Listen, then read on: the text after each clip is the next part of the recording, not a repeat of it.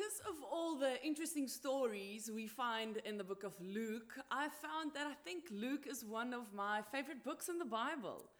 We just read all these amazing stories of people's lives and what they did, how they lived. We read about the widow who prayed devotedly. Jesus tells this parable to convey a certain message to the people to let them meet this widow who had a particular devotion. This was who she was, how she wanted to live, how she wanted to be. She wanted to pray. After we read this parable, we get the, the, the story of the tax collector and the Pharisee who both went to the temple. Again, we get a strong idea of who these two people are, what's important to them. The Pharisee stands in the temple and prays his prayer, thanking God that he doesn't have to be like other people. He thanks God that he's not a deceiver and a thief. He mentions his fasting and how he's faithfully giving from his money. He's just so grateful that he's not like the tax collector that he's seeing over there, who is standing looking totally defeated. The tax collector, who does not have the courage to lift up his head, also prays, but his prayer sounds totally different. Have mercy on me, he says, I'm a sinner. As we read further, we read about this rich young man who, in a conversation with Jesus, hears that he's supposed to give up his possessions and his money in order to obtain eternal life. He hears that other things now has to be important, and he doesn't want to hear that. He's disappointed when Jesus tells him he's supposed to be different, someone else than what he wants to be. And then we hear the story of Zacchaeus climbing up a tree. And this story shows us something totally different. Here's a man who's ready to make adjustments in his life. We read here of someone who says, I'm ready to change, someone who's desperate, a rich man, a respectable man, standing in a crowd of people climbing up a tree to see Jesus. And then he has this life changing encounter with Jesus. Jesus enters his life, enters his house, eats with him, and then we see he has new vision for his future. I will share what I have with others, he says. I'm going to be different. And then we get to today's story that we are going to read together. We read from Luke 18, verse 35 a blind beggar receives his sight. As Jesus approached Jericho, a blind man was sitting by the roadside begging. When he heard the crowd going by, he asked what was happening. They told him, Jesus of Nazareth is passing by. He called out, Jesus, son of David, have mercy on me. Those who led the way rebuked him and told him to be quiet, but he shouted all the more, Son of David, have mercy on me. Jesus stopped and ordered the man to be brought to him. When he came near, Jesus asked him, What do you want me to do for you? Lord, I want to see, he replied. Jesus said to him, Receive your sight. Your faith has healed you immediately received his sight and followed Jesus, praising God. When all the people saw it, they also praised God. A lot of interesting things are happening in this text. First, we hear how a blind man realizes something's going on. There must have been some sort of buzz. And then, when he inquires, he's told that Jesus of Nazareth is passing by. Immediately, he decides to let himself be heard he hears Jesus from Nazareth is coming and he cries out. But interestingly enough, how he addresses Jesus is interesting. He says, Jesus, son of David. He addresses G- Jesus as the son of David. The crowd says this is the son of the man from Nazareth, but for this man, something is different. He believes this is the one. When he addresses Jesus like this, we hear from him that he thinks, he believes Jesus is the one who was meant to come. It's his way of saying, This is the Messiah. This is the one who said, I will not leave my people, who will not forsake them, but who will come to us, who will be the divine with us, coming to heal and restore us. This man believes it. And then when he says that, he shouts out. And then when he shouts, the people that are leading the crowd, the people that are in the company of Jesus, they do something strange. The disciples who are part of Jesus's people, his group, they move with him from town to town and then they silence the man. Don't shout like that. And then comes verse 39 but he shouted louder, even louder Son of David, have mercy on me. But he cried even louder. They weren't going to stop him. The situation causes him to act in one way, and that is to cry out to the one he believes came for us. Let's just stop for a moment and look at these characters in our story today. The people who walk together, the people in the middle of the action, the people around Jesus, the ones who lived with him, heard him speak the most, they were the ones who were supposed to grasp the gospel first of all. They the ones who are supposed to understand Jesus and what he stands for. And even they struggle. Even they don't grasp it all because they silence the man crying out to Jesus. I read somewhere, somewhere someone wrote how interesting it is that these people who spend all their time with Jesus are the ones who now tells a man in need to be quiet. The leaders aren't very good at leading. Is that what they thought Jesus would do? telling someone they meet on the way in need to be quiet. Even on their way with Jesus, they kind of lost the way of Jesus. The next character we meet is the blind man. What is he doing in the midst of all those people? In the moment of getting close to Jesus, he calls out. And then, after being silenced, the incredible is he screams even louder. He's so determined. He knows he has this one chance. And so he lets himself be heard. Jesus is the one he's been waiting for, the one to fulfill the promise.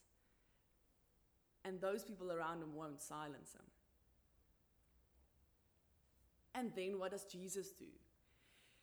Jesus, someone who always exceeds our expectations, does things differently than we might think and expect. He calls out to Jesus, and what does Jesus do? He answers with the best. He gives him a question What do you want me to do for you? Let's not underestimate the value of a good question. What do you want me to do? We can easily put it into one sentence and it could read, What do you want? Jesus, in a way, is challenging the direction of this man's life, his future.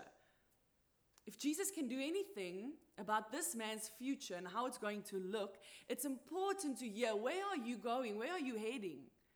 And so, therefore, this question this is where Jesus starts with him on their own personal path together. What do you want? He's not interested in anyone else's way and being. He's not interested in anyone else's screenplay. That's not what it's important. What important is what would you like?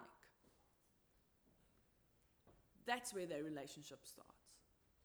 Jesus wants to go deeper than the surface, the obvious, because it should be quite obvious. The, the full scope of the answer comes to the table, and no conclusions are made. Jesus is interested in what he wants, he's interested in hearing. And so, this text obviously brings a lot of themes to the table, but this question of Jesus is so interesting because it addresses the theme of desires. Desiring something sometimes leaves this negative taste in our mouth, a bitter taste. To desire something might mean to look at your life with, with dissatisfaction rather than than wanting something else. To long for something, to have a desire for something, might mean that we look at our lives and then compare it to someone else's life, their abilities, their occupation, their relationships, their income and appearance, and want that, desire that. Desire can certainly have this ability to make us people who compulsively compare ourselves to others. And that's obviously something to avoid. That's not good, biblical. That's the Ten Commandment. We don't want to go there. But to talk about our desires, our needs in a, in a negative connection always ha- also has another side. When we talk about it in the negative sense, it makes us dissatisfied, jealous, ungrateful, envious. But when we think of it in terms of what we just read, it can mean something totally different. Because here we meet someone who cares about what we wish for, what our hearts long for. We see as someone who cares what our deepest joy is, someone who cares about fulfilling what our heart desires, what makes us happy and content. When Jesus asks this question, What do you want? then from the nature of the text, we find a question that's on a different level. A question that's not self directed, this desire, this something negative. It sounds like, to me, we're dealing with something different. Imagine for a moment that Jesus would be passing by here today. And you are standing in the road and you'll have this opportunity to meet him. Imagine yourself crying out to him, being silenced, crying out again, and then he hears you. And when he comes and stands in front of you, asks you, What would you like? What is it that you would like out of this life, out of this moment? What would you answer? Do you even know? Will you be able to say it? Will you be able to voice it out loud? Will you be able to have the courage to say? And what will Jesus do with your answer? If you express the desire of your heart, what will that moment between you and God look like? So I'll ask you, what is it that you'd like out of this life? Out of your daily effort? Out of your relationships? It's such an important question because if we do not decide what we want in this life, then we can turn into logs being tossed around in the sea. The Luke stories in the beginning we refer to refers to a variety of people's lives and what they chose, who they chose to be. Those choices they made made their lives better or worse, more beautiful or complicated. And then Luke 18 comes today and confronts us with our own question What is your heart's desire? If I think of, of my life and the people who've shaped my life, inspired me, motivated me, if I think of who they are, who they've become, I know they are people who knew what they wanted and went for it. The greatest gift you can give this life is to be fully you, to be fully alive. And to do that, you need to know what makes you deeply happy. Of course, our heart's desires aren't always good. They can often turn into something that leaves you empty, makes you give into urges that are destructive. So when you ask yourself, what is it that my heart desires? Realize what is good and what is less good. Realize here what is healthy and what is unhealthy, and then go deeper beyond what lies on the surface. Go ask that difficult question what am I looking for in this life, and why am I looking for it? Why do I want to become this person? Why do I want to spend so much? Why do I want to give so much? Why do I always go for shortcuts? Why do I desire this life that I'm leading at the moment? Go deeper and you will realize what you really want, what your heart desires, and that'll give you a vision. of how you'd like to live and who you'd like to be. That's what Jesus wants to know, because that will determine the direction of our future. And therefore, even a more important question than what do you want is who determines that? Because if you're not going to ask that, then you're not going to answer that, then other people might answer that for you. Society, the people around you, your work, and, and the time it, it demands is going to t- determine who you are or not. There was something in this man's story's answer that made all the difference, and it was his faith. The determining factor for his answer was based on the fact that he believed Jesus was the son of David. Who determines what you do in your life? When it's all about our own selfish fulfillments, it is going to leave us, I don't know, bored, immature, sad. But when our desires, when our desires are based on our faith, not on people's expectations, not on people's demands, not on what drives you in life, but your desire to be closer to God and be founded in God, led by the Spirit, then our lives will look so much different. Because what we want will also have a major effect on not only ourselves, but the people around us. Friedrich Buechner wrote, The place God calls you to is the place where your deep gladness and the world's deepest hunger meet. The place God calls you to is the place where your deep gladness and the world's deep hunger meet. When those two things collide, we will be able to change this world effortlessly. When what we long for, what we want to be, our deepest gladness, when that can meet the, the needs of the people around us, it can be big or small. It's then when, when the world's need and our gladness meets that this world will be at a better place because of us. And so I invite you to ask this question seriously in the coming week. To ask yourself, where are you going and what's the desires of your heart? Who are you and why?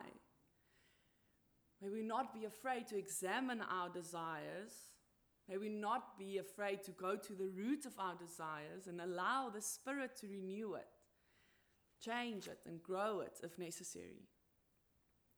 May we make known our desires to the Lord because God desires to be in conversation with us as much as possible. And may we realize that we do not have to scream louder and louder, for God stops in front of us daily and is ready, already there to take care of us, to give us a space to be with one another. May we not, like the disciples who walked around Jesus, be blissfully unaware of who Jesus really is. But rather, may we be like the blind and let the Son of David be central in our lives. May we have a faith like this, regardless of the people around us, what they believe.